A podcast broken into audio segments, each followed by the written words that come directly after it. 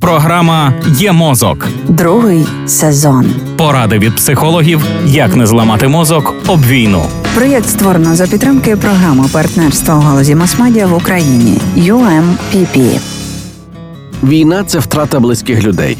Як реагувати на біль людей, які поруч із вами? Як висловити співчуття тому, чия близька людина вже ніколи не буде поруч?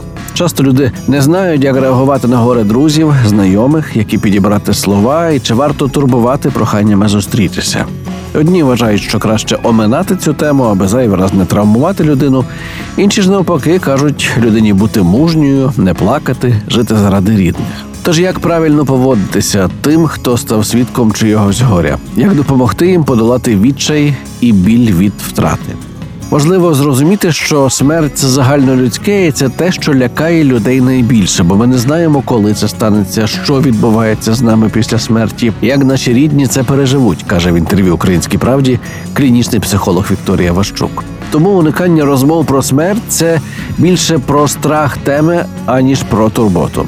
Смерть людини це серйозна зміна для її близьких, бо одна з важливих частин їхнього життя стала порожньою, і людям дуже важко витримувати цю пустку, звикнути до нового життя. Потрібно також розуміти, що в горюванні саме страждання є звільненням. Воно має важливе значення для адаптації людини до змін в її житті.